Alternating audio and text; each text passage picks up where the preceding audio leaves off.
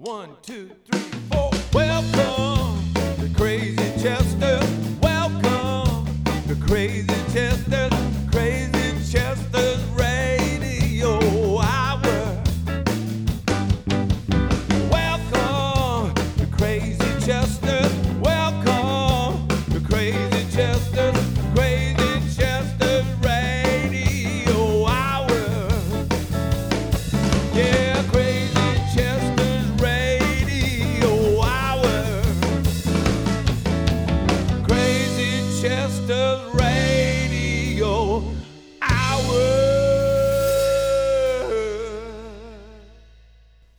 to the Crazy Chester Radio Hour. My guest today is Edd Hurt. Edd is a great music writer and journalist, and besides that, just a big fan and well of knowledge for music, American music, here coming out of the South.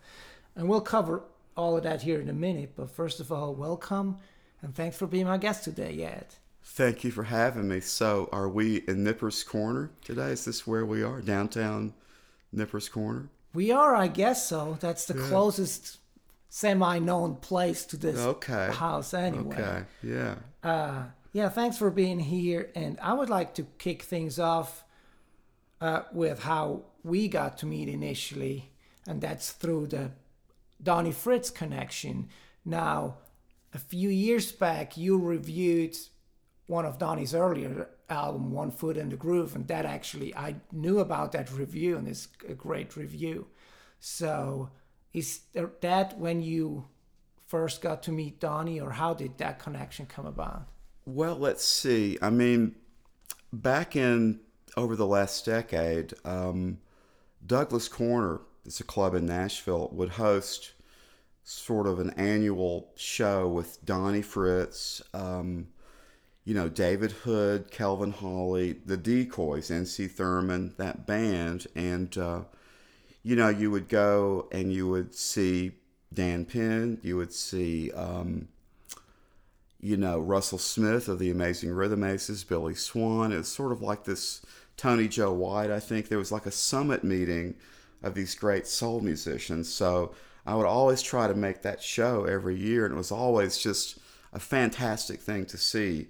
And I'm pretty sure that's the first time I really encountered Donnie just at one of those shows. And, you know, I worked up the courage to go up and say hello to, to Donnie Fritts, you know, and he couldn't have been nicer. So I think that's really how we met initially. Yeah, and th- that's been a connection, you know, going on too, because most recently you wrote about him for the Nashville scene.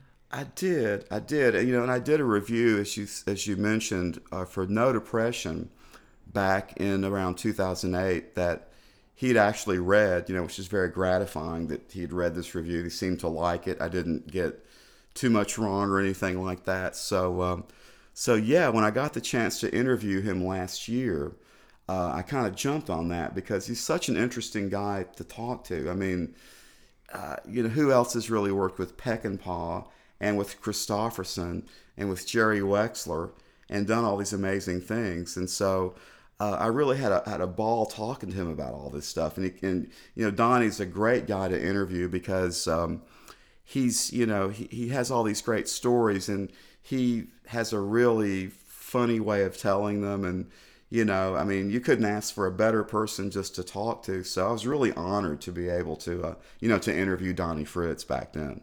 Yeah, and certainly one of the most original people that there ever were, probably. Yeah, you know, I love songwriters too because um, I, I think songwriters are really unusual people whose minds work in a really interesting way. And I think Donnie, you know, is like that. And I, I think Dan Penn is like that, you know, and you, you start going down the list and you realize you're really talking to a group of very evolved, very unusual, very talented people. And that and Donnie's definitely one of the greatest, absolutely. So, you've been writing about music for a long time, but how did things start for you as far as your appreciation for writing and music? How did that did that, that come hand in hand, or was one first? Well, I mean, you know, I was born in Clarksville, Tennessee, which is like 45 miles up the road here on the on the Kentucky border.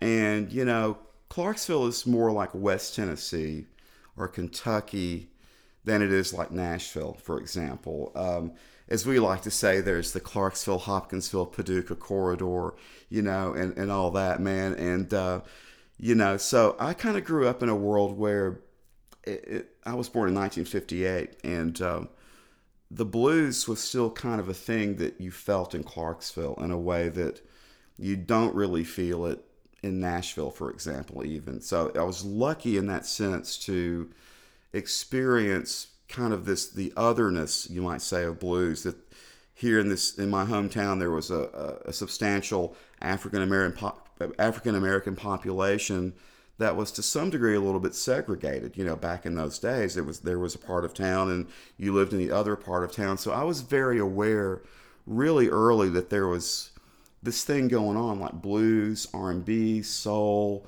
you know, African American music, and it was right in my backyard. So uh, I always had a sense of this of this that this was just around the corner from me. And um, later on, when I got a little bit older, uh, you know, we would, uh, for example, take fishing trips up to West Tennessee to this place. Uh, it's where Carl Perkins is from, Tiptonville, up in there, the, the extreme northwest corner of Tennessee, Reelfoot Lake, right? And we would go fishing up there in the summer, and you could hear, you know, at at, at nighttime, you know, we were sitting out, kind of looking at this lake, and you would hear WLS or WSM or whatever it was, you know, and you would, I heard you know, Howlin' Wolf, and I heard Elmore James, I heard Bobby Bland, uh, all of these blues artists kind of just coming over the radio over in West Tennessee. So I always had a feel for for blues just just from those experiences and also from R&B, you know. So so I think I have a pretty typical background for a certain kind of southerner, you know, Andreas who has always really loved blues and R&B and I, in that sense, I'm similar, you know, I guess to to Dan Penn and Donnie Fritts and all the people that I really love to write about because I have sort of the same experience listening to country music and the stuff that's on the radio, and then this whole other world of Chess Records and Elmore James and you know John Brim and you know the list is endless of, of great blues artists. So I had I think I was almost brought up and almost born with a feel for this music.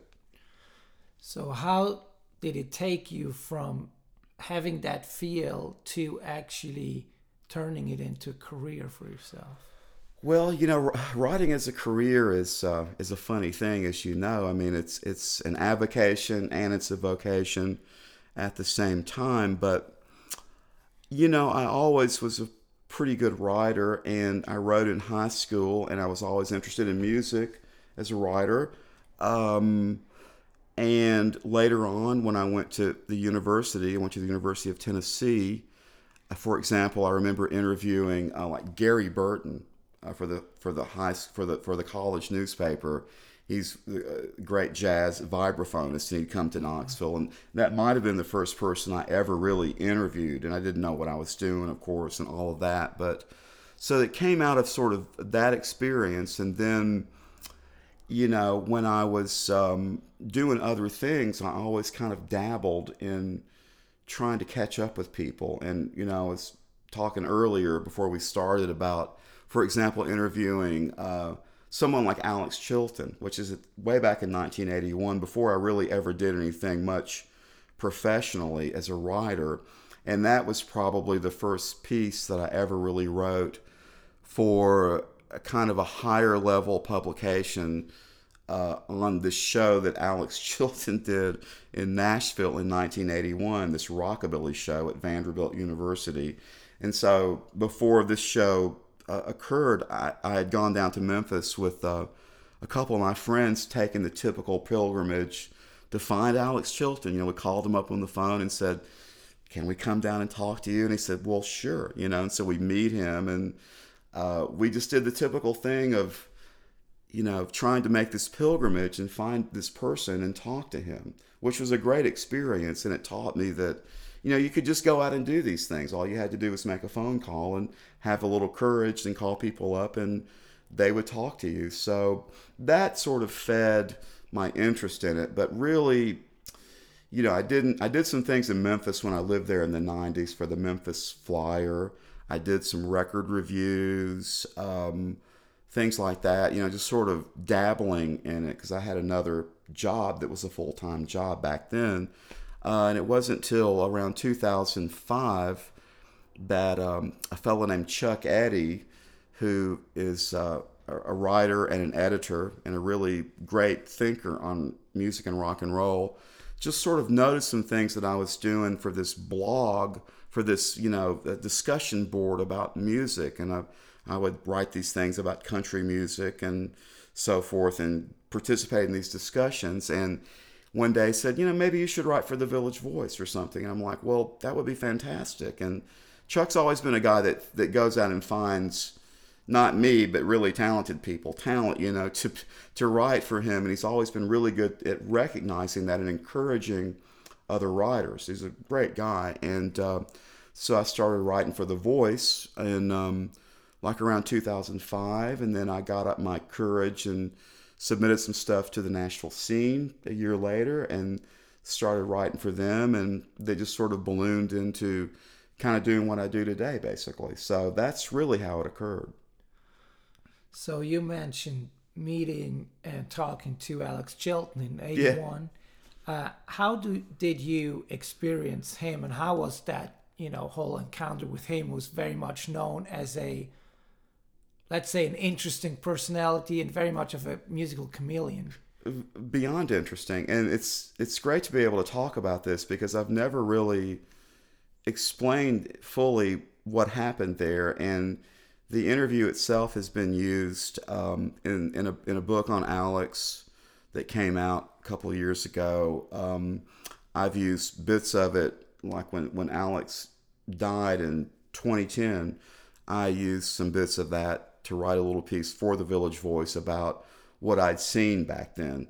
But I've really never had the chance to explain just what an, an, unusual experience that really was for all of us there. And uh, you know, it was it was me and it was two other people, uh, friends of mine who were both big star fans and Alex Chilton fans, and we went down there, and uh, we met at this place called the Well, which is what became the Antenna Club basically and it back then it was like a biker bar. I mean, there were people playing pinball and you know some heavy looking people, and it was just a weird Memphis experience, you know, totally, you know. And uh, we go in there, and um, he was with this guy named Ross Johnson, who was the drummer for the Panther Burns down there. He's, he's uh, he was uh, Ross is a librarian, a drummer, a writer, and just one of the funniest people who's who's ever recorded anything. He's a great great figure. So this is after uh, the album Like Flies on Sherbert came out, which came out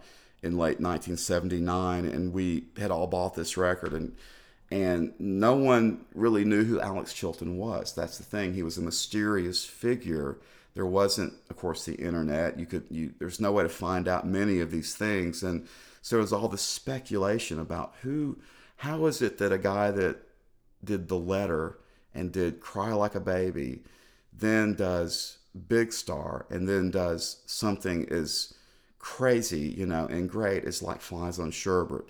We couldn't figure this out, so we had to go talk to him. And so Ross is on Like Flies on Sherbert, so we're sitting there, and um, you know, with Alex Chilton, I mean, this was a guy who had a great musical mind and the thing about Alex that I saw then and, and definitely saw later was that he was just a guy who liked to experiment all the time. So it was a kind of an unusual thing to meet a pop musician who kind of had a feel for things that were commercial, but who also liked to kind of almost deliberately subvert that by experimenting all the time with it. And that's, you could sense that that's where this guy was coming from. Um, I remember him telling us things like, you know, I don't have a guitar in my house now, and it doesn't matter because, you know, the music business has nothing to do with music. I mean, that was a great quote. The other great quote that Alex told us at this meeting that I use all the time, he said, you know, we were talking about why people didn't understand Like Flies on Sherbert, which is not an easy record to understand unless you kind of free your mind of a certain uh, preconceptions about music. And he said, well, you know, these rock critics, these Ivy Leaguers, um, they think that they're above rock and roll and they think they understand it totally. And he said, as far as I'm concerned, they don't begin to get the picture of what it's all about. And when you hear that, and I was about 21 years old or something, or 22 years old in 1981, that made a big impression on me. Like, okay, I understand certain things now that I hadn't understood before. So he was just a very elusive guy. I mean, he had this voice that sounded like he had an ice cube in his mouth, and he, he had this drawl and this laconic thing that was really unusual and very um, kind of captivating in a way. You know, you could just tell this was somebody whose mind was working in a, lot of different weird directions, and was he was also very just kind of elusive, but a lot of people have had experiences, you know, as we all know later on, you know, after this has all been sort of explicated almost to death in a way, really, the, the Big Star story and the Alex Chilton story. Now I meet 20 year old, you know, women in Kroger and somehow we'll t- talk about music. We're standing in line. It turns out she's the biggest Big Star fan in the world. And you go, well, my God, that's, that just wouldn't have happened back then. But, um, you know, I think now it's it's pretty obvious that you know he's he's just simply one of the greats of American music. But um, you know, he was just he was just very elusive about things. You couldn't really get a handle on where he was coming from because I think he was interested in so many different things, and that taught me a lot too about what being a musician almost is. You know, I, I think, in my opinion, you have to be interested in a lot of things to really be a musician musically, and he sort of exemplified that. Yeah, that's interesting, and I'm always, you know, like Big Star, how the afterlife is bigger than, you know, what they had as far as popularity. A lot bigger, yeah. And uh, and that Alex Chilton's discography or his, you know, musical life was probably one of the most diverse of any artists out Abs- there. absolutely. I mean, between him and Miles Davis and maybe a few other people who Absolutely. were able to, you know, just go where other people wouldn't go. he taught me a lot. I mean, there are other people obviously who did the same thing. I mean, he's not alone, but um, you know, he taught me a lot about like New Orleans music, for example. You know, And he Alex. lived there for a while. He lived there for a while, right? And he would do. He did Willie Tee's uh, "Thank You, John." This song about drugs and prostitution and heartbreak and so forth. You know, and he single-handedly would revived songs like that that would have been lost to history. So that's another thing that I really like about uh, Alex and people like Alex is that you know they, they bring material back to life that like he does a great version of this obscure Frederick Knight song. Frederick Knight, you know, it's the guy who was on Stax and he's from Alabama. This song called Claim to Fame that, you know, he that still lives in the repertoire because he did it. And and, and a lot of other things too, you know, uh, gosh, you know, Mr. Danny Pearson's What's Your Sign, this ridiculous song about astrology. He turns it into this beautiful thing. So, you know, I think there, there, it takes a lot of talent to be able to do that. And, uh, and as far as the afterlife goes, I think you're right. I mean, uh, now today, those big star records are all considered classics and yeah, everyone knows them. And so they have become what they should have been, which are really almost as popular as Fleetwood Mac or something in a way. They really are. So um, I think it's really interesting when, when artists that are cult artists, and I'm sure you've experienced that this yourself, you know, that they become mainstream artists. And then, and that's the way it should be. Everyone should just like this music. It shouldn't be a cult thing at all. So I think he, he had a, I think he had a lot of influence, not just on me, but on a lot of people who who have started to realize those things. Um, so I, I was really lucky to have to have gotten to know him a little bit and uh, to have hung out with him a little bit. Yeah. So you you mentioned, uh, you know, the, the term pilgrimage to actually do that interview with with Alex. You do did different sorts of pilgrimages, I guess, to uh, diving even further back into time and to uh, you know Mississippi blues of of earlier generations. How did that come about? Because you mentioned, you know, growing up, you developed a, an appreciation for for the sound of, of the country and blues. That's right. That's Uh, right. It did that originate then, or is it something that you you discovered through like people like Alex Chilton and wanting to go back from there? Well, I mean, yes and no. It wasn't really through necessarily uh, Alex Chilton. It was, I mean, again, I'm sort of typical in the sense that in the 60s, you know, in 1964, you know, uh, Son House and Skip James were rediscovered by these teams of blues researchers who were going down to Mississippi, and this happened simultaneously. And this is 64 when the Beatles hit. So, you know, there was an, this this sort of awareness of blues and earlier music having a lot to do with the Beatles and the Rolling Stones and the Animals and all the English and American groups who were were playing blues at that time. So I was always pretty aware before uh, you know before I really got grown that there that there was blues and I knew something about it. I mean, one of the first blues records I ever bought as a teenager was this um, uh, Howlin' Wolf album with a green cover and like a jug with XXX, a moonshine jug on the cover. And it was mastered so bad that it had like this 60 cycle hum all the way through the record. And it turned out that three of the songs were actually by, I believe this is right, Andreas, you know, Joe Hill Louis. There were these great harmonica instrumentals from Memphis that were tacked on somehow to this Howlin' Wolf record and then it was the Howlin' Wolf stuff that he had done, uh, I guess, in West Memphis, you know, the 1951 stuff before Chess, which I think is some of Howlin' Wolf's best music. And so I knew about that, you know, and I knew about Elmore James and I knew about, uh, you know, Bobby Bland and B.B. King and James Brown. Um, I actually met B.B. King, I mean, Bobby Bland one time on his bus.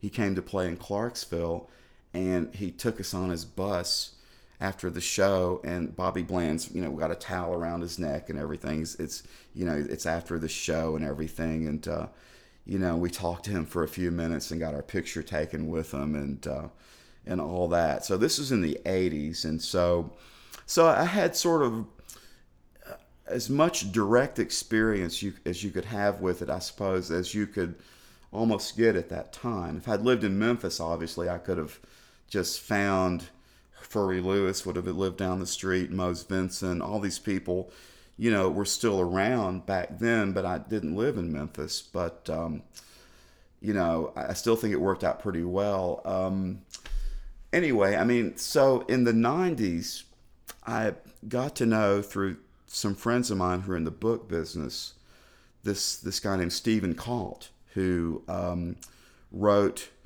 uh, the definitive books on Charlie Patton and on Skip James. And he was also a blues researcher. And he was one of the people who discovered, uh, helped discover uh, uh some of these blues guys down in Mississippi. And he was friends with Fahey, with Bill Barth, with, um, you know, all these guys who were, I guess, maybe even Gayle Dean Wardlow. I'm not sure about that, but he was part of that scene.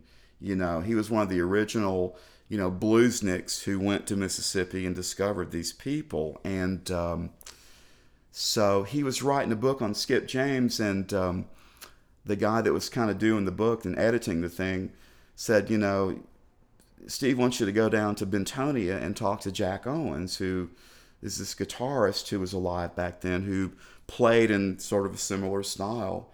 I guess he played in drop D and all that, like Skip James did, and he was still down there. So I went down to Bentonia and hung out and and and interviewed Jack Owens about what he remembered from the 20s, or or not from the 20s and 30s, but from what he remembered from the 40s and 50s about what the blues scene was like and about Skip James. And uh, it turned out he was really he was a bootlegger and he did all these other things and he was what you call a semi-pro musician. So that was a pretty interesting experience just to see firsthand, you know, kind of where he lived, how he lived, what he was really like, and uh, you know all the things that I'm not sure you can really experience so much anymore. So that was, um, you know, again, sort of a typically, you know, you know, white boy in the blues experience going to Mississippi and doing all that, and it was one of the great times of my life. So, um, and I think I helped out Steve with his book a little bit, and um, um, you know, I mean, Calt, he and I were pretty good friends. I talked to him on the phone quite a bit. He, he got really sick toward, toward the end of his life, and he would call me on the phone and we'd talk about stuff. And um, he taught me a lot about what it meant to be a writer, what it meant to be a blues writer, and uh, about what the music really meant because he was kind of a guy who had come through blues and come out the other end of it. So he didn't have necessarily the same views about it and their fans as you would see normally. He he took what you might say was a contrarian attitude toward things and I don't totally I'd never totally agreed with some of what he was saying, but in general it's a good thing for people to hear those contrarian views and I suppose in my writing I do from time to time try to put a little bit of that into the into the writing just to say just we should all stop and back up and think about this a little bit more. So he was he was a major inspiration on me in, in just a lot of ways. He, Steve was really like an aging juvenile delinquent man, and it was always a lot of fun to be around him and just to see what he would get into. So I thoroughly enjoyed uh, knowing that guy. Yeah. So the more I research and the more I know, I know how much I really don't know either. Is that something that kind of rings true to you too? The more you research, the more it sparks the curiosity to learn more. Absolutely, absolutely. Um, you know, I mean, if you just wanted to spend the rest of your life listening to soul music or R and B from a certain er- certain period, you'd never get through all of it, right? I mean, it's impossible. So, and same thing with jazz. I mean, gosh, you know, I mean, there there are a lot of jazz records to listen to. There's a lot of music to um, to really explore. So I feel that every day, um, and you know, it, it is important to to never think that you know everything about it and to be open to this experience. Yeah. So earlier you mentioned that in the early 60s, a lot of the first and second generation bluesmen got rediscovered. And somebody else that went on his own personal pilgrimage, mainly based out of Chicago, was Michael Bloomfield, Right. who, you know, is best known for his playing on some of Bob Dylan's most iconic stuff or, or Paul Butterfield's bands. Now, you extensively researched his career too, and you were uh, participated in writing a book.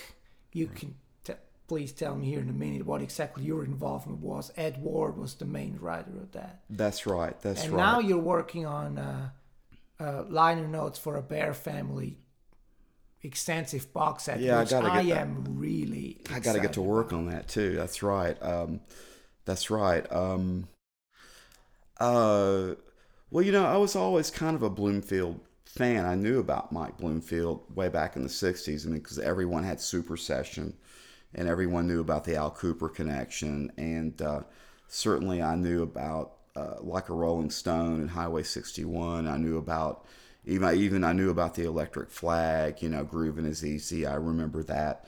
You know, kind of when it came out, I, w- I was aware of of Bloomfield um, early on. I mean, you know, there's a book that Rolling Stone put out of these rock interviews, Andreas, that I bought when I was maybe 13 in about 1972 or something like that. And, uh, you know, it had that really famous interview with Bloomfield in it from 1968 where he's talking about. Um, uh, his career and his life. That's kind of the definitive one of the definitive Bloomfield interviews. So I knew a bit about it. I'm not saying I was an expert on Bloomfield, but um, then eventually, in I guess this is in 2015, uh, Ed Ward, who is you know really brilliant uh, writer who wrote in in the very early days of Rolling Stone. I read Ed Ward when I was a kid in Rolling Stone, his reviews and his writing, and um, you know he also I believe helped to start South by Southwest down in Austin. He's just done. He's had an amazing career, and he's he's knows you know just so much about rock and roll. Uh, and at the time, he was working on the first volume of a rock and roll history.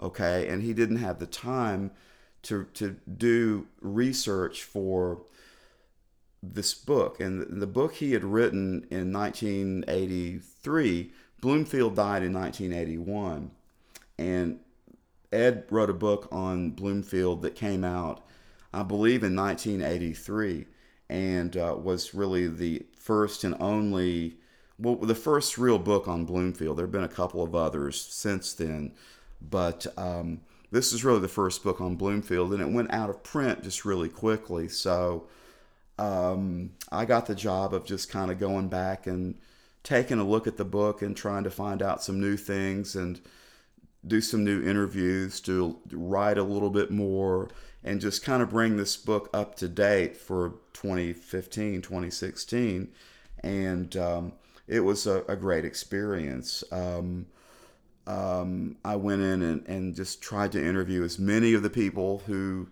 had been associated with Bloomfield that would talk to me who were still around as I possibly could. So I talked to his brother, Alan, a lot. He's a really great guy. I talked to uh, Nick Gravenites of the Electric Flag, to Barry Goldberg, um, Joe Boyd, who had actually seen Bloomfield in Chicago before he was famous. Um, gosh, you know, all kinds of people who were associated with this story, all the people that I could really find. And uh, so I think we did a pretty good job of basically just updating the book and, and adding some new information about uh, what had really happened. I mean, a good example would be in the original book. Um, you know, Bloomfield and the Butterfield Band got taken to task by uh, a lot of intellectuals, I guess, in the in the '60s who believed they were white people shouldn't play the blues. That's about as simple as you can put it. And so there's a thing in the original book where Julius Lester, who was a great writer and a great uh, musicologist, I, I believe he's he died in the last couple of years, but you know, I was able to talk to Julius Lester about what he really meant in in the piece that there's a famous piece or infamous piece he wrote where he's saying, you know, that that white people shouldn't play the blues and they're stealing this music. And so I went out of my way to like find Julius Lester and figure out, you know, kind of what he was really saying about that and to um, kind of amplify that a little bit. Find the original article where he's really saying these things, which is in a totally obscure little journal about jazz that no one remembers. And he sent that to me. So there were just a lot of things like that that were were really amazing things to discover about Bloomfield. And uh, you know, I did a lot of research on what happened at Newport in 1965. You know, when when Bloomfield plays with Dylan and all of that. You know, and I found out that a lot of what people thought happened didn't really happen, and that there were a lot of misconceptions. Um, I mean, there was a book that came out right around that time by an, a really great music writer named Elijah Wald about the Newport Festival, and so I was able to use some of that. So, you know, for me, it was like a really kind of a, a fantastic thing to do to go back and, and try to figure out what really happened with Mike Bloomfield and what this was really all about, and kind of put it a little bit more into context. Ed Ward, of course, did a fantastic job of doing that because he interviewed Bloomfield. He knew him. I never met Mike Bloomfield. And my job was to just sort of take this and make it more like 2016 because there's been, as you know, a lot of scholarship and a lot of thinking about blues that is it's taken it to a, a, sort of into a new direction that you wouldn't have imagined in the 60s and 70s.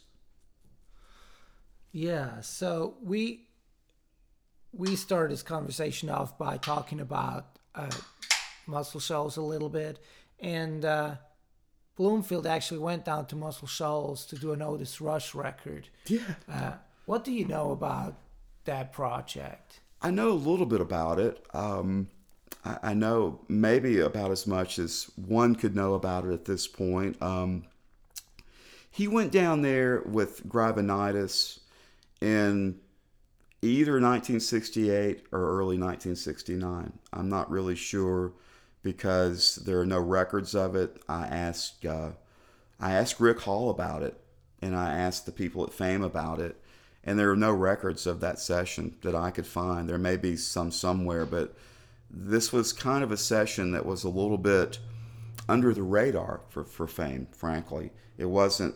You know, it's it's it's a thing that really a lot of people don't remember, and I don't think Rick Hall even remembered the session because for one thing, he didn't do it. You know, Mickey Buckins is the guy that really did that session, and David Hood, who normally, you know, if he'd been on that session, he has kept incredible notes of everything he's done apparently, and he wasn't on the session, so he couldn't tell me when it happened really, um, um, and no one could really tell me much about what happened except Mickey Buckins, who was there who talked to me about it, and Nick Gravenites, who produced the record along with Mike Bloomfield and wrote some of the material.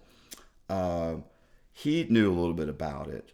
Uh, I mean, Jimmy Johnson was on that session. I believe Duane Allman was on it. Barry Beckett, um, Mark Naftalin, who was who played with Bloomfield, the great blues piano player, was on the session.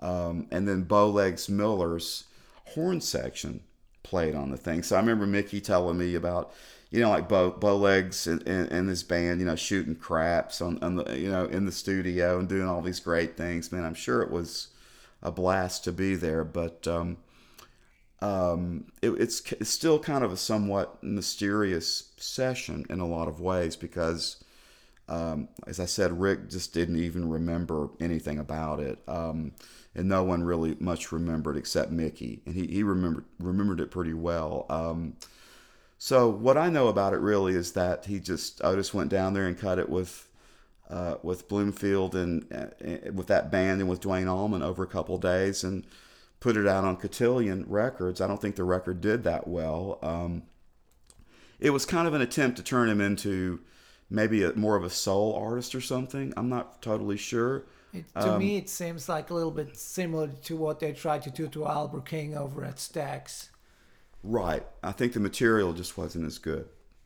And that's that's the difference. I mean, Albert King had Booker T and Eddie Floyd material and all that, you know. So that was, and I guess Cropper maybe wrote for Albert King. I don't know, but the material wasn't really as good. Um, the funny thing, you know, and one of the things that made me try to figure out when this happened and maybe someday somebody will just tell me and it's i think we ended up doing a discography for the book and i think we put it 1969 just out of default. I, am not sure exactly how that happened but um, one of the funny funny things about it was that gravenites said to ed ward and he repeated this kind of to me is that he thought that because he and bloomfield had gone down there and done this thing, they had sort of set this example for the Muscle Shoals rhythm section, saying that you could get away from, you know, Rick Hall and fame and you can go out and do your own things. And according to Gravenites, that was the impetus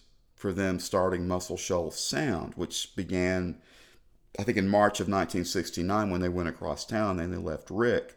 And to this day, I don't know if, I think there's probably some truth to that. You know, I don't really know if it's totally true. I mean, because my understanding, and, and, I'm sure you know as much about this or far more than I do, that you know Rick had Rick Hall had signed a thing with Capitol, and they weren't really exactly getting cut into it. So what David Hood told me is they flew up to um, New York to meet with Jerry Wexler, and he kind of provided them the seed money and so forth to start their own studio. So really came almost through Wexler. Yeah, and David actually mentioned on his podcast episode that, according to him, the mo- most prevalent reason why they did it was that Rick wanted to exclusively bind the Muscle Shoals Rhythm section to his to fame, and by that time they'd already worked for different people, and they were not really willing or able to uh, to go exclusive for him and uh, lose all the other opportunities they had because they already went up to to New York to, to work with, with Jerry Wexler and different people. That's right. That's So, right. But sometimes I'm sure there's a lot of different elements that you know will actually funnel into Yeah. a decision like that. Yeah, I think they were just ready to to do their own thing. Um, um, so I don't know, but I think that's all really interesting. You know, when you look at um, and when you look at the fact that Bloomfield was finally down in Alabama, this place he'd read about for years, and he was there. You know, I mean that. I think that's. Uh, I think that's almost poignant in a way. I think it's almost kind of sweet, you know, that he's he believed in it so much. You know, Mike Bloomfield, Michael Bloomfield believed in it, believed in the blues. He believed in American music too. And um, I mean, I mean, the other thing I learned a lot doing doing that project, and I'm really proud of the way that came out. You know, and uh, I, I learned that you know Bloomfield was a, a really a polymath of a guy. I mean, you know, when you read an interview with someone in like 1968 in Rolling Stone, and he knows who Travis Wammack is, that's pretty hip, right? That's not the usual thing of a guitar player Uh, that a guitar player would ne- necessarily say back in those days, you know. So he really knew what was going on with with all of that with guitar players. I mean, he knew who played on like the Billy Swan records. He really liked Billy Swan a lot, so he could probably sit there and say that's Chip Young and that's Reggie Young and on and on and on, you know. So he was he was that kind of guy, you know. He really it, it transcended blues, I guess, is the point I would make. I mean, I think that had he lived and had he been able to kind of get it together a little bit better, um, he would have been today what you would certainly call an Americana artist, you know, because he was covering George Jones tunes, he was covering Randy Newman tunes, he was doing all these things that weren't really blues Gospel stuff. Too. gospel stuff. Yeah, you know the Takoma stuff he did. Um, man, he just had such a range, and I think it's also a little bit of a canard to say that Bloomfield wasn't as good a guitarist as he as he could have been at the end of his life. You know, I don't really think that's exactly true because the things that I've heard him do, playing just acoustic guitar, playing this sort of orchestral thing where he's doing rhythm and you know, it's it's it's a lot fuller and I think he was killing that at the end of his life. I think he was able to play he was trying to figure out a different way to play, I guess. I I I second that. And I believe that his demons probably sometimes got in the way of him being more consistent towards that the end of his life.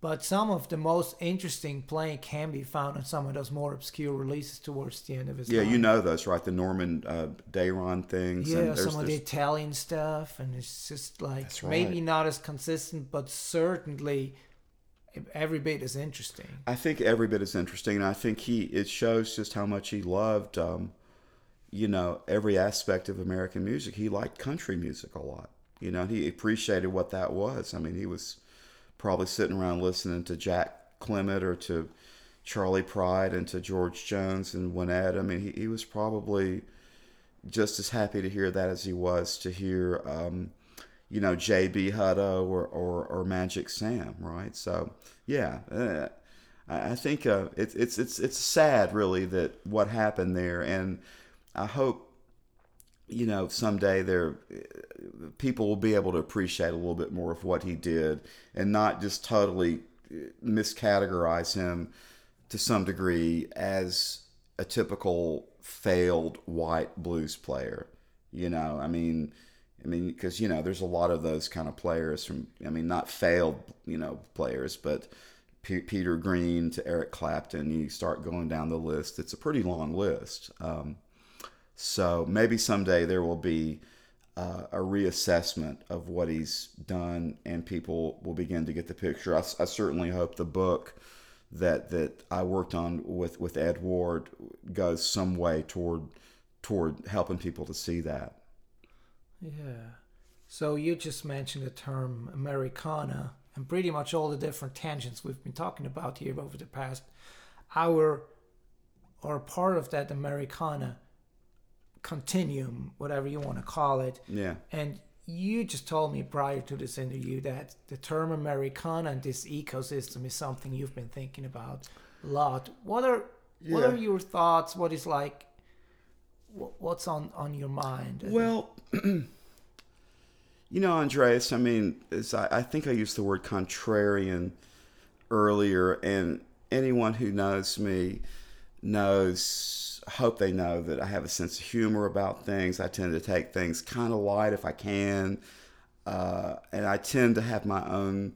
And I think this is true with with you know writers and and people. And I'm certainly not the only one, but I mean, I kind of have my own opinion about what's going on with Americana. And, uh, you know, I've covered it for like uh, 12 or 13 years now because when I first started writing for the Nashville scene, I've, I've been a freelancer for the scene since 2012. I'm not a I'm not a staffer, but I've done a lot of work for them uh, since maybe 2005, 2006, and um, I covered, you know, the Americana Fest back in, I guess, 2005 for the first time. So I got to see, you know, man like Solomon Burke. Uh, you know, I got to see, I remember seeing Bobby Bare, you know, all these people uh, at that Americana Fest. So I've covered it since 2005, you know, and uh, I've covered the festivals. I've written about the artist, you know, weekly in the scene. I've, you know, almost kind of gone out of my way to cover a music that, being the contrarian that I am, I can't say that I totally am in sympathy with in many ways. And that's that's all to the good because after all, as a writer, if you can only write about the things that you totally agree with, you're going to run out of things real quick. Even if you like as much music as somebody like me or like you, you know, you're gonna you're gonna run out of subjects. So you can only write so many love songs. you can only write so many love songs and so many you know uh, love letters to people and of course you know it's it, you're not in it to like give to be a contrarian but given my particular background as a person who really has always liked you know man jazz r&b blues i like latin music i like um, i'm a big rock and roll fan i'm a big sort of pop fan i mean uh, how do I put this? I mean, I used to tell people, they'd say, you know, where in the world are you coming from, man? Sometimes they would, they wouldn't under, they would get sort of peeved at me because I was upending some of their preconceptions or their notions about what they thought about Americana and about American music. And I would say, well, look, man, you know, um, the music of August Darnell and Dr. Buzzard's original Savannah band has probably meant more to me than the combined works of Guy Clark and Townes Van Zandt ever could, which to them was like a sacrilegious thing to say. Like, oh my goodness, you mean you like disco better than you like Guy Clark? And I'd be like, well, uh, yes and no. It's not a matter of liking it better. It's a matter of what music does what. I think that they both have their place in what you would call, you said, the ecosystem of music. So that's, you know, sort of where I've always been coming from, as opposed to someone who just naturally gravitates toward the Texas singer songwriters, toward, you know, Guy Clark and Van Zandt and Robert Earl Keen and Willis Alan Ramsey and uh, gosh, who are some of the others? I mean, you start going down the list. There are quite a few of those people, and uh, my journey as an Americana writer has been to learn to appreciate this a lot more. You know, and which I certainly have. I ended up interviewing, uh, in, you know, interviewing Guy Clark, for example, uh, a couple times, and he's a great figure, absolutely. But um, I think that Americana really comes out of the experience of people who are exactly my age. because all the people I worked with on No Depression were born around 1960 in the early 60s. They came up through um, regular old rock and roll, you know, from the Beatles to Neil Young to Mott the Hoople to whatever. But then in the late 70s and early 80s, punk happened and new wave happened.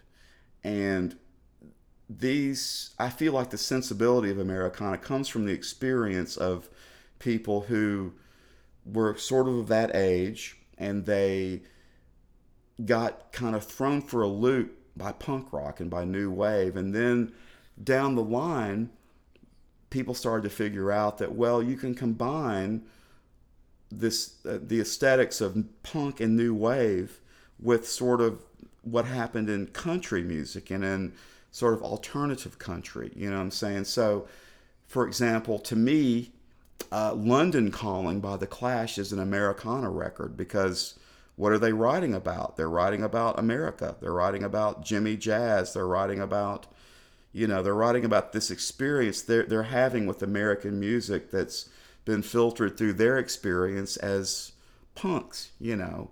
And you could say the same thing about the Mekons, uh, Fear and Whiskey. That's about what 1985. That's an Americana record. They're they're they're Europeans grappling with this idea of country and trying to figure out how they relate to that. And um, Elvis Costello's King of America, right? I mean, that's James Burton and all the the cats that played on all those records that Elvis Costello listened to when he was growing up, and that's the very title, King of America. That's that to me, that's where Americana begins. It's the sensibility of these people. It's you know Jason and the Scorchers, the same thing in Nashville. I mean, they're trying to combine what they think is punk rock and what they think Hank Williams is, and put this out into the world. And so it's really, in some ways, if you want to simplify it, you could say it's just country punk. I mean, that's where it comes from. And so I don't really share the views of people who think that it's just alt country with a new name and with a new hat and a new beard. I think it's it's a little bit more than that. And I think uh, maybe what you're seeing now in Americana, which is a very eclectic, very syncretic, very far-reaching, you know, uh, uh, kind of music, that kind of bears out what I think is happening. That they're just they're trying to combine a certain root sensibility with rock and roll or punk or something. I mean, they're, they're trying to like marry these things together, um, you know, in a way that can can reach a new audience. So I think initially it really does come out of um, the experience of people who were kind of shocked into like th- this awareness of of with punk rock and with new wave. That's my take on it. So um, I think it's changed a lot since then. I think it's not really that anymore. I think it's a lot of different things. Uh, um, you should ask me about what I think about the political aspect of Americana. You want to talk about that? I mean, we're We here, can- you know. We can go anywhere, absolutely. You know? Yeah. I mean, I think it's a political thing. I think it's a political music, and I think that, um, I mean, from my perspective, I, I'm just such a realist about music, Andreas. I'm not an idealist about music. Whatever people do is what they do, and you can just describe it. You can't change it. I mean, I think that and I don't think this is true across the board. There are a lot of wonderful people in Americana, wonderful people who promote it. I know a lot of them. You know, I, I'm not. I'm not the kind of guy that just is going to say this is, you know, this is nonsense or this is lame. And a lot of people who are similar to me in my taste and sensibilities, they would just say it's it's kind of lame. You know, it's like an imitation of roots music, and I don't really agree with that. I think it's, I definitely think it's more than that. But you know, there's a political aspect to to, to Americana that is sort of exemplified by uh, a story I'll tell. I mean, I wrote a piece on uh, the last Americana Fest, and I was reviewing. I don't know. Maybe it was there's a woman named Lilly Hiatt, who's John Hiatt's daughter, who, if you listen to her music, it sounds like David Bowie. It sounds like Roxy music.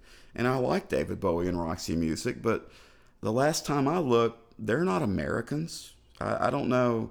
I mean, okay, that's fine. And so I was just kind of doing a typical writerly thing of saying, well, look, if you're saying that Americana can be Lilly Hiatt channeling Roxy music or something, you know, why is it that Americana doesn't recognize? Why is it that Americana recognizes Irma Thomas and uh, let's see, uh, Don Bryant, you know, man, William Bell, Bettye LaVette, Stax in general. I mean, all, all that kind of 60s soul music. Otis Redding would be, you know, all of that could be considered sort of a, a, a touchstone to them. Why is it then that they don't recognize George Clinton or Funkadelic? You know, why? Where does why does it stop somehow? Or jazz in general. and jazz, well, jazz in general. A very good point. That's what I'm saying. I mean, why is it that Americana seems to uh, exist in a vacuum where hip hop music, which is by far the most popular music in the world, a music of completely global influence, that, and you just mentioned jazz, and that's a very important point because, you know, jazz, kind of like blues and like a lot of other music, it's fallen on hard times lately. It's not a very popular music anymore. It became, you know, like a specialist music and almost a museum piece in some ways. I mean, you have to face that. And what's keeping jazz alive in many ways is the influence of hip hop and electronic techniques. I mean, I just heard a great record by a, a group of, I think it's called Mast this group, and they're doing monk tunes and they're doing them in a post hip hop kind of glitchy, kind of electronic way that's fantastic. It's fantastic, you know. And and uh, uh, let's see, uh, Esperanza Spalding, she's a hip hop influenced jazz artist who is taking the music in new directions, and she's popular. So why is it that Americana can't get with that. I mean, why? What is the logic behind liking one kind of Black American music, but saying another kind of Black American music doesn't fit into this picture? And there's no answer to it because there's no reason for them to do it. It's just, quite frankly, uh, their inability maybe to see what's really going on. And I back this up by just a conversation I had with a very smart guy that I used to work with in the no depression days who this guy's a smart dude, you know. He's my age, he's he's up on everything. I mean, he's a smart fellow. But he told me after I wrote this piece, he he didn't like the piece. He was like, "Well, why do you always have to bring up hip hop, Ed? What is this? What purpose does that serve?" And and furthermore, I don't think that hip hop is anything but sort of inimical, you know, damaging to to country music. What does hip hop have anything to do with country music? It seems like this is helping to destroy country music, and there are a lot of people who think that because when you listen to country, man, it, it's it's hip hop influence. There's no doubt about it from the the very basis of it. And I had to say, well, look, you know, have you ever been to West Tennessee and seen people? Um, listening to what they listen to in the radio. They're listening to Keith Urban and to Maren Morris and to uh, you know Florida Georgia Line and to go down the list of modern country. And they're also listening to hip hop.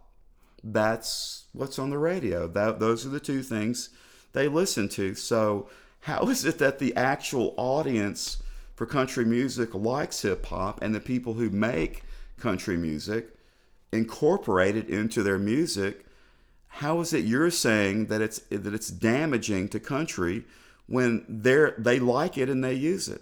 And he really just didn't have much of an answer except that that's just not his world, and I don't think that's unfortunately the world of Americana. They're just that's why I think it's a political thing because you're you're you're you're embracing one thing, you're cutting another thing off, and there just isn't any reason for it. You know, to me, Andreas. Now, I mean, um, I know that Americana is a marketing scheme as much as it, as it is a kind of music. And Absolutely, and I feel like whenever you label something, there's a blessing in the curse labeling something too. You want to it to f- define something, to, to give a description of a certain thing, but by doing that, by definition, you exclude other things. Sure, and maybe that's just the nature of things. So, I mean, I'm not knocking it. I mean, it's just it's just something that, that that's interesting to point out because, after all, I like music and I like being an American and being uh, you know, as we started this conversation. Where am I from? I'm from the South, so I like country music and I like James Brown and I like everything. I mean, that's that's to me, it's all part and parcel of of what this is about, and I don't really think that even hip hop, which is a different thing, let's face it, it's, it's a different kind of approach to music in many ways, but I like that too. So I don't see the the why you have to make these distinctions. And so I think it just it does come down to marketing more than it comes down to Americana is not a kind of music. It's a it's a term given to a kind of music in, in order for you to be able to understand it as a marketing scheme. And I have nothing against that at all. I mean we've all got to make money and that's the way it is. But um, you know, when you look at it in the broader range of things, it does seem like there, you might say, some contradictions at work. Yeah. And I like, you know, talking about it because talking about it makes us reflect those issues and maybe actually get us to a, you know, a more informed space, which which I I think is always a good thing. So we're almost at the end of our conversation. I sure appreciate you sharing all your your knowledge. Let's to close this off, kind of bring it back from you know the big spectrum to small, and we're here in Nashville. One artist you recently uh, covered, and one artist that I love is Kevin Gordon. Kevin Gordon. And Kevin is live is not Nashvilleian, but he's been here for a while. That's right. And he's very much an eclectic guy Yeah. himself. Uh, I'm bringing up as a as a just an example of somebody kind of existing in his own space, being very great, not necessarily as well known as he should be. Uh, do you have any personal favorites that you would like to turn other people on to? I thought maybe you'd ask that, so I did actually think about this a little bit before I came down. And uh, you mentioned Kevin. Um, um, you know, he Kevin Gordon is great. I mean, he's uh, one of the best songwriters in Nashville. Um, I really like what he does a lot, and I think, you know, I, I would really almost say that Kevin Gordon is a guy who, and I know this will sound, again, I'm a contrarian, so you just have to bear with me here. Uh, I think Kevin Gordon is a good example of what Nashville can do, and in a smaller way, but a significant way, an example of what Nashville sometimes isn't very good at, you know. And I think this goes back to Americana and and people's expectations of an artist. I mean, he's definitely, you know, boy, Tilt and Shine, his last few records, man. You know, I, I, I met him at Americana and I just told him, I said, you know, there's a song called um, The Drunkest Man in Town on that last record. I mean, boy, what a great song. That song should be popular. It should be on the radio. I mean, that's, you know, you, you're, you're a better person for hearing what Kevin Gordon has to say. He's fantastic, you know. Um, but I don't think that he's totally, and I hate to say this, but he's just not totally being well served by certain aspects of what Nashville does. And um, and I'll get to some other favorites in a minute, but I think he, it's an example of, of the limitations that Nashville puts upon itself that they don't need to be putting on that, that they don't need to be putting on themselves because uh, the production on Kevin Gordon records, I mean, I wouldn't necessarily do it that way. Is about the best I can say, and that's the politest way I could say it. I'm not saying it's necessarily terrible. I think it's okay, but this is a guy that needs to be produced in the biggest way, and he needs to have. He needs to be as well produced as Bobby Charles was. Okay, and you, you, you know, I love Bobby Charles, and I think he's like he's as good as Bobby Charles. Man, he is every bit as good, and that's the highest praise I could give. So that's kind of an East Nashville Americana thing in a way that, you know, uh, they're afraid of pop music. They're afraid of just being popular. I- I'm convinced of that. So there's a fallback position that they they just crawl back to all the time, sort of like this foxhole of you know uh, country music and this notion of authenticity or integrity and you know being an artist as opposed to just being a popular musician and I think, and I, and I think the production on his records is okay, but if, if it if there was a slight difference in approach, he I think he would be more popular. He deserves to be. So I think that's just a very typical Nashville attitude, and that gets back to the dichotomy between country, which is just meant to be popular, and Americana, which is trying to be something else, which is hard for me to, to grasp. You know, they're just they're they're intentionally almost trying to not be popular or something. I don't know. Maybe I'm wrong about that, but that's my take on him. Um, and and a general thing that happens over there in East Nashville. I've always felt that. That said, I'm a big fan of you know heck Elizabeth Cook. Man, I've known her for a long time. She's real good. I think Todd Snider is a mad genius of music. He's completely insane, but he's a genius. He's really great. Uh, you know, as far as Nashville goes, I mean, Amelia White is good in, in East Nashville, sort of that sort of thing. I like, um, obviously, I like Isbell. I like, um, uh, you know, uh, Jillette Johnson's pretty good. I mean, there's a band in Nashville that's kind of under the radar that I got to mention that I'm, I really like a lot. Uh, Lou Turner and the Styrofoam Winos. Uh, I think she is great. I think she's a very uh, unusual, interesting songwriter.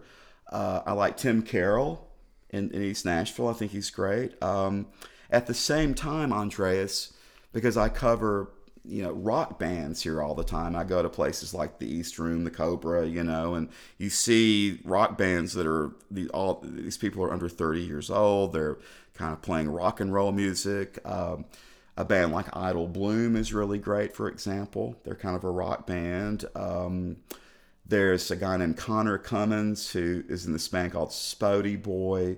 I think is great. They're just he's like just this confrontational sort of punk. I think he's fantastic. Um, my friend Steve Poulton, he's been around forever. I I'm, I'm a huge fan of his work. Um, you know, I I like Paul Burch. I think he's good. Um, you know, who's played with Kevin. Um, you know, there there are a lot of people kind of doing this great work in Nashville. Um, and I think some of it is coming from the rock and roll side of it. I mean, there's a kid, and I say kid because I don't, he can't be more than 20 years old or something that I discovered just at this show named Isaac Q. Horton, Andreas, who's the most unlikely looking sort of rock star you could see on stage, but he's in a band that he calls Ivan, and he's totally original. I mean, he's like just he's the rules don't mean anything to a lot of these these younger people. They're they're out there trying to break the rules and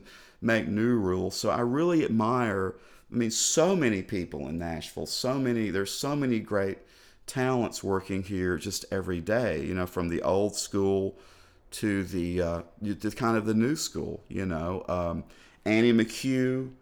I mean, I think Annie McHugh is the baddest guitar player I've ever seen in my life. I, every time I see her, I mean, she's she's everything you, you could want in a musician, and you can multiply that by a thousand. So, um, I'm real lucky to be here and to and to be acquainted with and to be friends with and to and to participate in kind of this thing that's happening in Nashville, which is truly unprecedented. I mean, I, you know, uh, man, you know, Kurt Wagner, um, Matt Swanson. Um, I mean, uh, Chris Davis, my friend Chris Davis, who um, is doing an incredible job of bringing music to Nashville and, and things that are experimental that you would not normally see. Uh, these are the people that I really have just a ton of respect for, and uh, I'm just really proud to be part of the process uh, in the ecosystem of Nashville to let people know about what's going on. So, I mean, who are? Do you want to name some of your favorites before we go? You got got any favorites? Well, I, I do have uh, some favorites. Um, it's interesting though, you know, just hearing you talk, and we live in the same town, and there were at least two, three or four names you you mentioned I've never seen live, and it certainly Yeah, makes right. me want to check them out and That's that's the thing. Yeah. That's see what they're doing. Um, it's like I've been just kind of rediscovering people more recently than Yeah. than than discovering new people. Um, I'm on this mission right now where I look. You mentioned Billy Swan, you know, Yeah. Donnie Fritts, and some of those guys, as far as their writing ability or their performing ability, they're very much still on the top of their game. But they don't get or they choose not to make records. And to me, that's it's almost like a library that could exist that doesn't. And I'm more on a mission to say, hey, Billy Swan, can we make a record? Hey, can we? To me, it's like that's what I'm interested in right now. It's like you're one of the most significant artists in in my you know kind of my life. I want more of you, and then they're you know as such Yeah.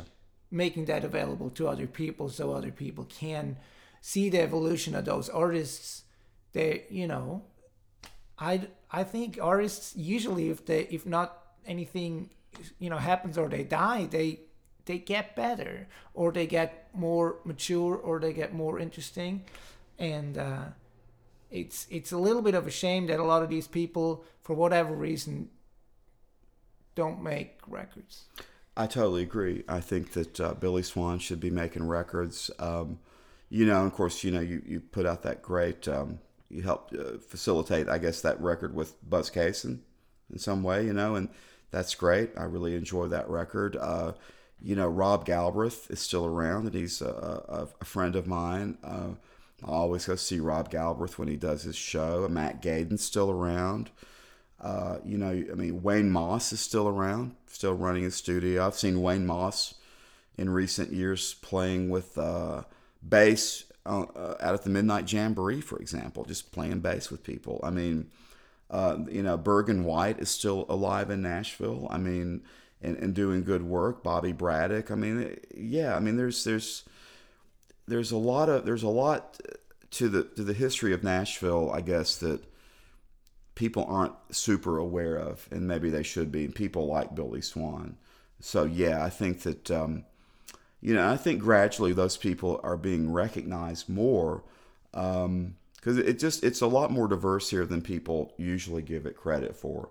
As when you when you start looking at the at the bigger picture. Um, usually, I mean, I don't even get autographs from people. I mean, I, I think I got Dan Penn's autograph because I'm not completely crazy. I figured I wanted to get Dan Penn's autograph. Okay, I get some autographs, but I'm not an autograph hunter. But you know, I went up to Billy Swan one time and I had this, the copy of his third record on Monument. You know, I think it's a masterpiece, and uh, I went up to him like a little puppy dog and just said, "Mr. Swan, you are the greatest. I love this record." He just kind of looked at me like, "All right, son," you know, and signed this record, you know, and I, I mean, I don't think these guys realize how much people like you and me appreciate them. And I mean, because you know, Bill, I mean, I, you know, they really don't under, always understand because they're just working guys that how much they've contributed to Nashville, you know. And so I think it's really important to do what you're doing,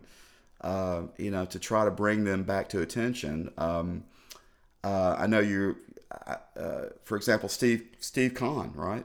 That guy's very underrated. yeah he was about- in here last week yeah, I know. I should. I meant to come out and see that actually because I be love at- Steve Conn. He'll gonna, be at douglas corner monday night you gonna go? absolutely Well, let's go. 7.30 Seven thirty, and Nashville. you got to be there too because this guy's great, right? He is the Yeah. real deal for sure. Great piano player, great songwriter, Absolutely. Very Yeah. underrated too. very underrated. Anyway, I like to just stop it here. Thank you so much for for spending this last hour with me. This was I learned so much and thank you so much for sharing all that. Thank you. Thanks for And, having uh, me. It's, it's been a total gas, man. It's been great. Well, I appreciate that that's mutual and uh, I wish you all the best with whatever might come you, your way, including that Bloomfield box set liner no project. Yeah, and I'm working on a couple other things that uh, I hope will come to fruition. So um, one must just keep working at it. That's really the point, right? Absolutely. Thank you again so much. Thank you.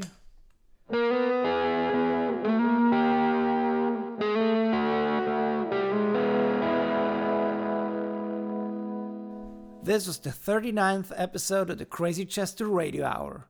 I hope you enjoyed today's episode. If you did, please make sure to subscribe to the Crazy Chester Radio Hour podcast on iTunes or check it out on YouTube, SoundCloud, TuneIn, or Stitcher. That's it for today. See you next week.